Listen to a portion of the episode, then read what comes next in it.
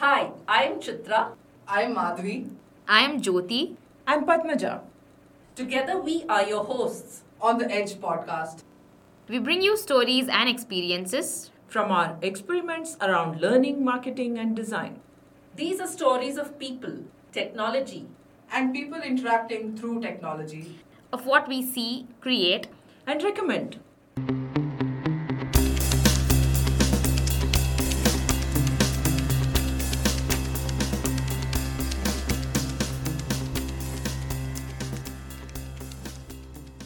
As any cancer survivor will tell you, negativity bias is a thing.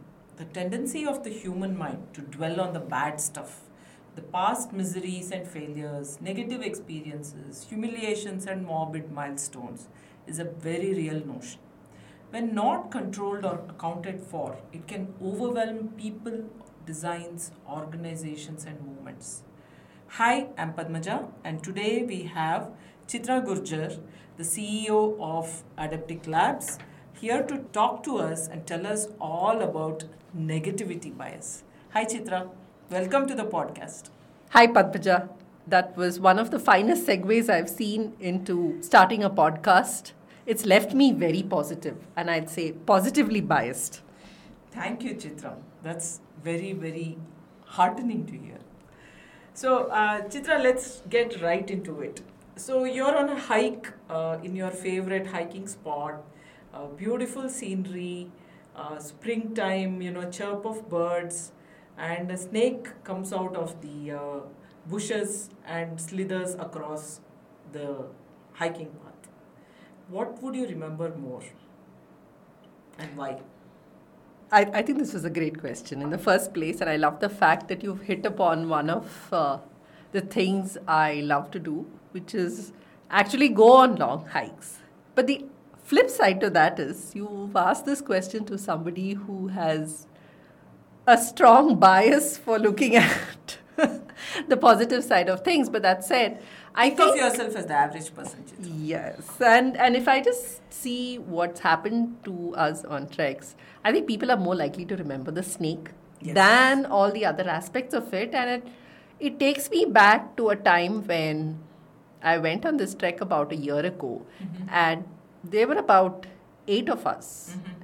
and we lost our way. Mm-hmm. While we ultimately found it, it was about probably 45 minutes by the time we found our way back, but all people remembered was that it delayed them. Uh, we were overall late to get back and that we were stuck in traffic and there was pelting rain thereafter. But I also saw that while the majority of people remembered that, there were a few that also took away the entire experience of the trek. But that's negativity bias for you, isn't it? Despite yes. all the good that's there, we only remember the bad stuff. But why why does this happen, Chitra? Why do humans, why do we tend to remember the negative more than the positive? Is there a scientific reason for it, do you think, or anything you've come across in your experience?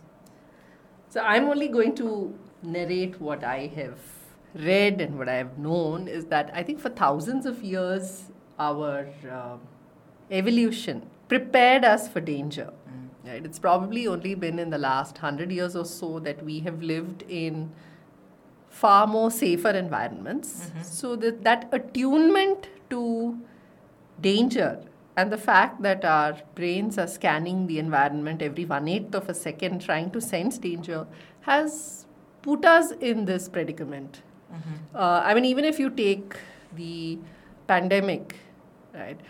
There, there was a lot of grim news that was coming out every day. And what struck me was, you know, in conversations with volunteer groups, I was a volunteer myself, and doctors and uh, administrative people on the ground, there was a lot of good things that were happening in the midst of it, which seemed to be completely swept under the carpet. In fact, people didn't even want to acknowledge if you tried to say something that was going well during that time. It was almost you were shunned if you were trying to say something positive in the situation. So I think it goes back to the fact that we as human beings respond to, we tend to go towards negative news. Sure.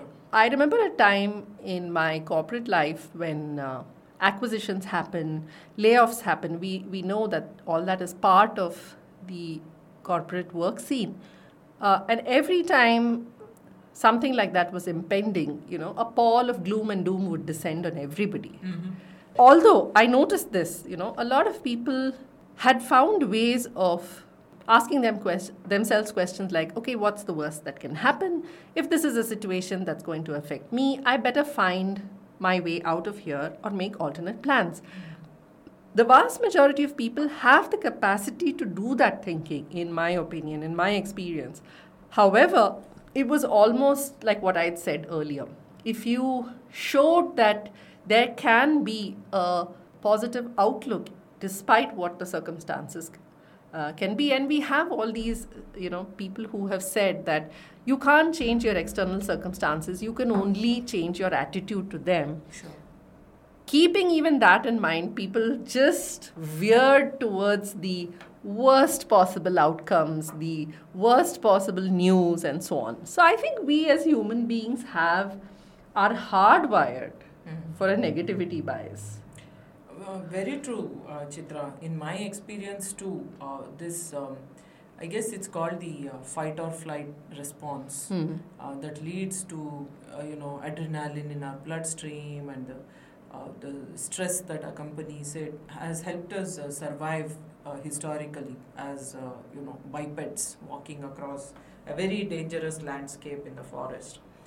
Uh, but now in uh, modern day um societies, we don't need so much adrenaline. We don't need the cortisol that accompanies it, and we get into all these uh, stresses and strains because of the negativity bias. I would like to uh, dwell upon that just a little bit before I go into the corporate situations or the technology situations that you uh, mentioned. I know that uh, you have a background as a coach, as a yoga exponent for uh, quite a few years. How does one combat uh, negativity bias in their personal lives? And how does one uh, tamp down that stress uh, that almost seems to come along with modern day living and uh, lead a harmonious life with some uh, sort of balance between the mind and the body? Tips for our listeners. Yeah, I think that I think there's a lot that we can do, and today, especially the stressors are. I feel there is information overload. There's also a cognitive overload Right. on us, and we just don't have the capacity to absorb that much, process it, and either take a decision or whatever it, the case may be. And we tend to get very overwhelmed. Uh, but I think my years of uh, practice and learning with various people, not only yoga, but I always recall what a previous colleague used to say. And, and a lot of wise people have said this. Why are we always toggling between the past and the future? And we're not present. So if it's the past, then we are anxious. What if, what if, what if? If it's about the future, it's again, what if, what if, what if? So that between worry and anxiety, we're constantly toggling, and very often we just forget to be in the moment. Yeah. So, one of the things that I have learned to practice over the years, uh, and what these various practices have taught me, is if there are so many things that are happening at some point in time in life around you and to you, just be in the moment. So, it could be as simple as if you wake up in the morning and if you're brushing your teeth, you know, wholeheartedly just brush your teeth. And then move on to the next thing and the next thing. And you slowly find that if, even if you do that for let's say a half hour through a series of things that you do mm-hmm.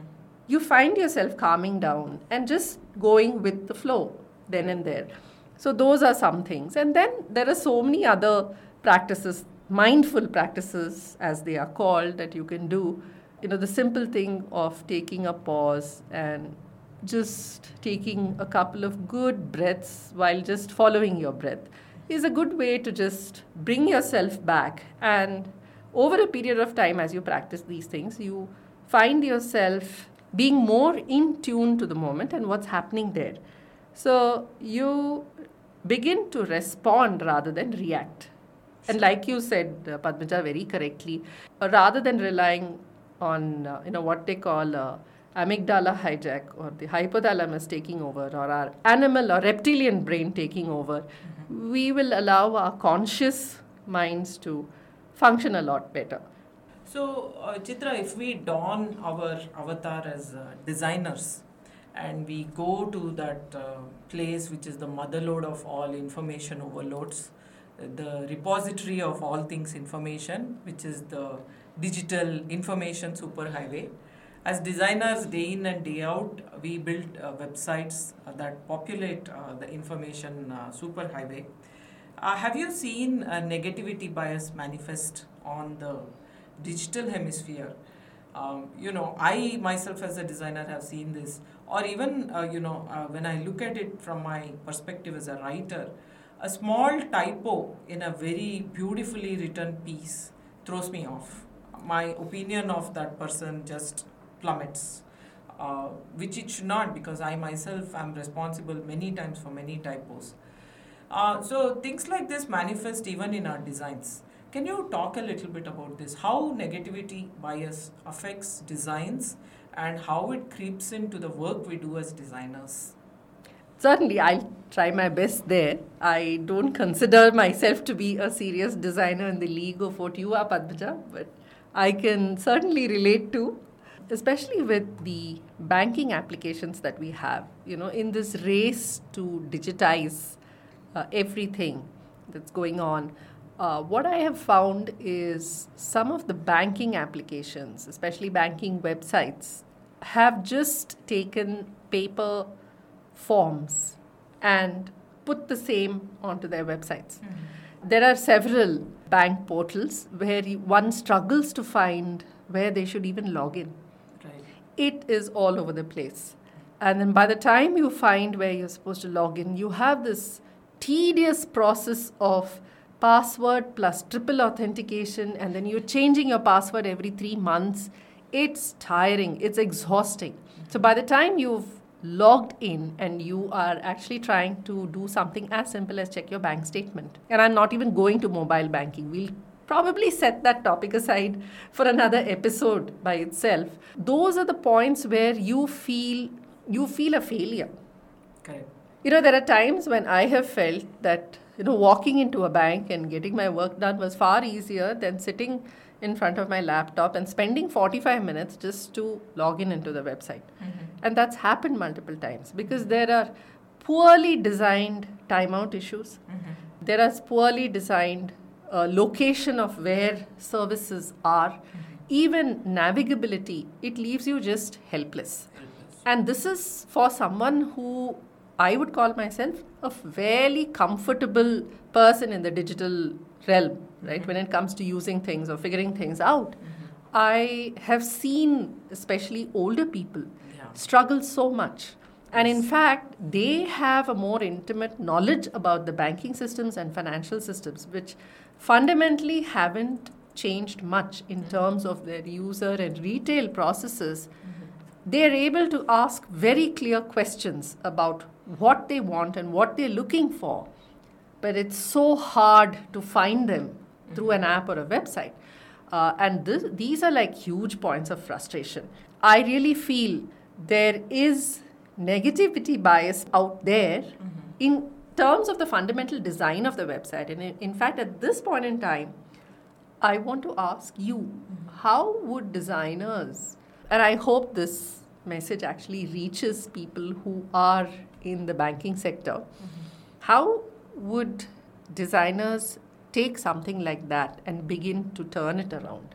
So, Chitra, much of what you say uh, said resonates with me on so many levels. First, as someone uh, who sort of uh, semi caretakes of a couple of senior citizens, I've seen them struggle with uh, banking websites. I've seen them struggle with uh, modern day applications uh, and appliances. And I think you will agree that this world is just not made for people with any kind of disability. Yeah. whether you know they're senior citizens whether they have any kind of uh, sensory impairments uh, forget disabilities. I have a son uh, who is left handed and he cannot cut with most scissors okay? So uh, these are things that uh, bias the users, and then these lead to uh, the plummeting of those all important customer satisfaction numbers, which um, enterprises seem to run by. That is the mantra nowadays, right? Uh, paying attention to customer satisfaction as a key metric.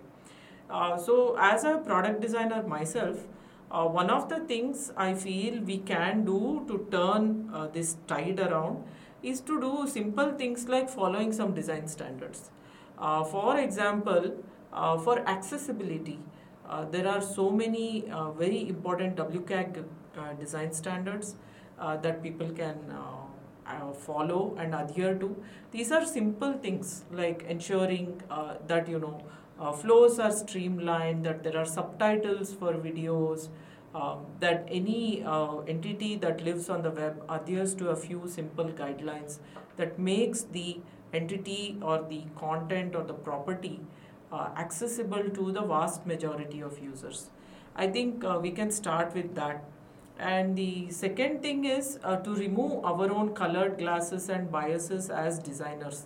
Uh, so I work with uh, you know UX designers. I work with graphic designers. Uh, I think the first thing to do as a designer is to shed all preconceived notions when stepping into a new project. For example, uh, you could be catering to a population that is colorblind, which I've spoken of in uh, previous episodes. You could be uh, catering to a population with some specific type of constraint that has come in through because of their environment, because of the tools they're using, or because of their circumstances. So we need to sort of cater to those. Know your user and design for that user. And uh, for all the banking uh, software and banking website uh, designers out there, uh, I'm sorry to say, uh, most of you don't seem to be adhering to any of the basic precepts of uh, design and information architecture. Would you agree? I think you would. I, th- I think I do. I very strongly agree. And I think one uh, thing that they can certainly do, and Mhm. especially, and there's time, at least Mhm. in this country, there's time. Mhm. Today, the average age is about 29 Mhm. years old. Mhm. Uh, in the next 30 years or 30 years, all these people are going to be on the other side yes. of 50 Mhm. right you are going to have like you said padmaja i wonder right how long will somebody actually I, I i almost dread the day when i have to conduct banking on my phone. Mhm. and my biggest problem there today is when somebody asks me for a customer satisfaction survey or a response on my mobile phone half the time my thumb covers three options. Right? On a touch screen. So how does one solve for problems like that? Yeah. and then if you look at uh, apps that especially in the financial space i don't know why we are repeatedly coming back to that but i suppose they're also the ones that have so many disclaimers Correct. right and by the time you scroll through all of that and get to really what you want to do and where you want to go it can be quite frustrating so i think we've we've really spent a lot of time on this but I, I, I think we got our message across Yeah. There is another aspect I'd like to touch upon before we close, Chitra. Obviously, this is a hugely, uh, you know, it's a huge uh, topic in depth as well as uh, breadth. Uh, but there is one uh, issue about uh, a cultural uh, kind of difference impacting negativity bias. If we can talk about that a little bit. Uh, Sure. this uh, struck me when I recently saw a news report about the inauguration of an airport in Shivamogga uh, in uh, Karnataka. And uh, the airport apparently has uh, signs in English and Hindi only. Mm. There's nothing in Kannada. Hmm. Uh, that's odd given that's that odd, uh, this is one of the districts which that we consider inside i mean it's not a very cosmopolitan space. Yeah, it's a heartland district. It's a heartland right? district. So, I mean, so when when things get too centralized and people make assumptions about 1.4 billion people based on what somebody somewhere in maybe Delhi is thinking of, placards get designed in English and Hindi, perhaps. What are your thoughts about this, Chitra? i think there's a there's a large amount of inclusivity that's Mhm. needed Yeah. and i think inclusivity uh, especially in a country like ours ha, is, is, has to be pretty expansive mm-hmm. and and i think it's it's incumbent on all of us to think about how we are catering to the needs of users. It, it mm-hmm. goes back to what you said, you know, put the user first. Right. Who's going to be walking through that airport? Who's going to be traveling there? Mm-hmm. You know, how would they find locations? What if people aren't conversant in either language? I, I remember this example a few years ago when there was a very well established automotive component manufacturing company that came up with this idea of uh, how to enable and empower these small motor vehicle shops which we find sprinkled on our highways right? Some of them are trained mechanics. Some of them learn simply by apprenticing with a more seasoned person mm-hmm. and uh, have very little formal education. However they have an intimate understanding of the process of how to repair as well as how to ask for spare parts mm-hmm. right? How to place an order. Mm-hmm. So this company actually created tags which had the components pictures on them with a QR code below. So all this person had to do was have a scanner which scanned the code and uh, the number of parts that they needed you know could be immediately uploaded onto a central system and dispatched within a very short period of time so that their business wouldn't suffer or they wouldn't have to send customers away to a to a larger service station and so on Wonderful. so, like you said, why make assumptions? Uh, why assume that, hey, this is the way? Yeah. Yeah, instead of that, I think we do need a lot more inclusive, Uh, thinking and uh, don't come with preconceived, you know, blueprints in your mind, uh, which I find myself going back to the banking applications have done. Very true. Right. very true. If you're filling up a form, it's exactly how you would fill it up on paper. I, I suppose they made the assumption that it would be the same. So, in some sense, I guess it would be unfair to blame them as such. But I think if we just took a step back and, like you said, you know, if designers try to understand wh- how the digital experience should be for a mm-hmm. user, because I think a user should not feel helpless in this day and age. Correct. I mean, digital is all around us. We are living through it, with it, Yeah. day by day. It should be as simple as possible. Absolutely. Right? Uh, another instance that's coming to my mind is I have a child that is applying to universities abroad is is hitting on this 500 word limit the way the website has been sectioned is so cumbersome for people actually filling it out so by the time they actually figure that out it takes a couple of iterations so i'd say that i think there are problems you know it's simple thing annoyances as Yeah. uh, the Norman Nielsen group calls it, the annoyances that we come across, and those are the things that stay with us. Very just, true. just going back to uh, the start of our conversation on negativity bias, and like the example that you also gave, I remember in the newspaper today, one of my favorite columnists, and there is an extra preposition in the article today. I actually read that three times, and I looked. And I was wondering, is it the editor? Is it the author? But I remember that one thing. In fact, I've forgotten what the article was all about. You know, which is which is actually annoying. There me. you go. That's negativity bias Yes. for you. However, I would like to conclude on a positive note. Uh, just harkening back uh, to the auto mechanics who scanned in spare parts uh, that you mentioned, Chitra.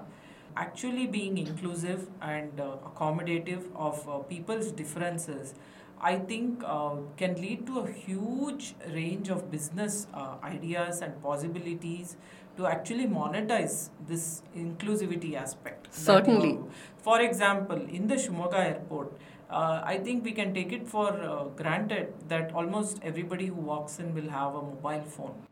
What if uh, we designed a mobile app that could give users uh, directions as to where they're going if they enabled uh, GPS on their phones in their language? They would Yeah. not need uh, uh, Hindi and English signs, and they would uh, there would not be such a brouhaha about it. So I'm sure that's only the tip of the tip of the iceberg.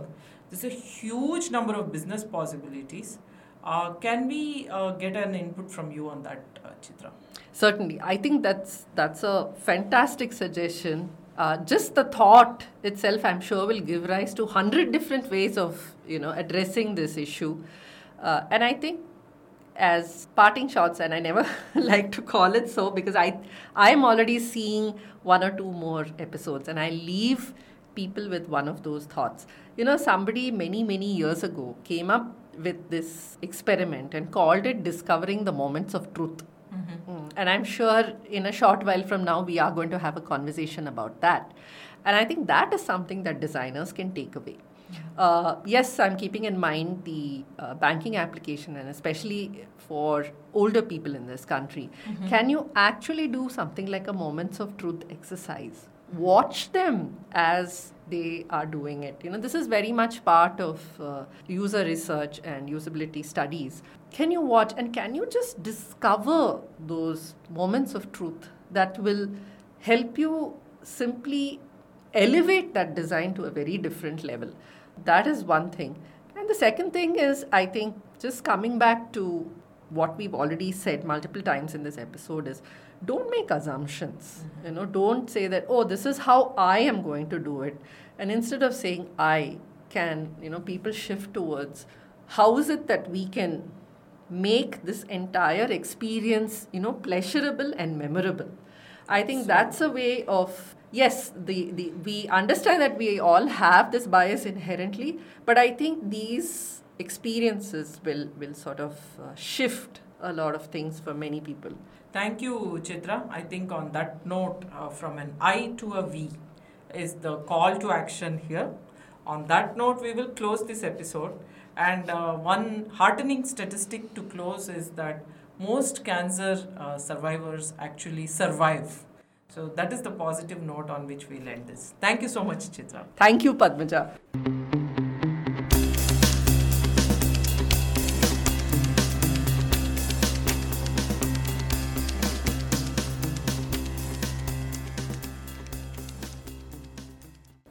Subscribe to the Edge podcast on your favorite podcast channel. We are on Google, iTunes, Spotify, Stitcher, and more. If you liked this episode, please share it with your friends. If you have stories to share and want to be featured on our podcast, write to us at podcasts at adepticlabs.com.